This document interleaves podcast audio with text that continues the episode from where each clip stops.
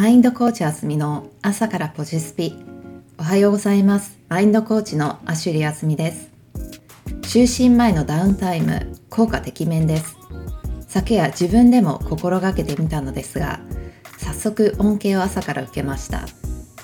実はずっと構想を練っていたアイデアがあったのですがしばらく同じような場所をぐるぐる回っていて全くひらめきのような感覚に行き着かずにいたのです。あでもないこうでもないといろいろな刺激を与えてみたつもりでしたが正直行き詰まっているような感覚でした。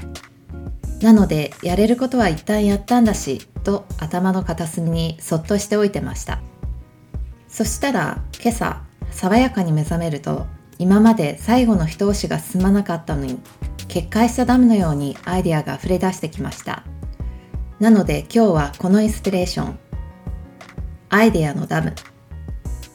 答えを見つけたくて向き合っていても出てこないって経験皆さんにもきっとあると思います。私自身もそんな経験日常的にあります。そして経験上思い詰めている状態ってまさに自分で自分にプレッシャーをかけて詰め寄っているような感じです。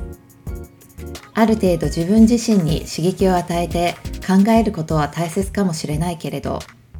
なんとなく天井を感じたらそっと身を引いてみることも重要です。アイデアってダムのようだなって感じます。刺激によって水は着々と溜まっているけどそこでせき止めされてしまっているような感じです。でもふっと力が抜けた瞬間にせき止めていた水が一気に流れ出るようにアイデアも溢れ出てきたりします。これだというアイデアがやってこない時それは蓄積されていっているフェーズかもしれません。ワクワクに目を向けてそれでも出てこなければ一旦手放してみる。そんな肩の力を抜いてあげる感覚をつかむと思わぬ発見があるかもしれません。マインドコーチあずみの朝からポジスピでした。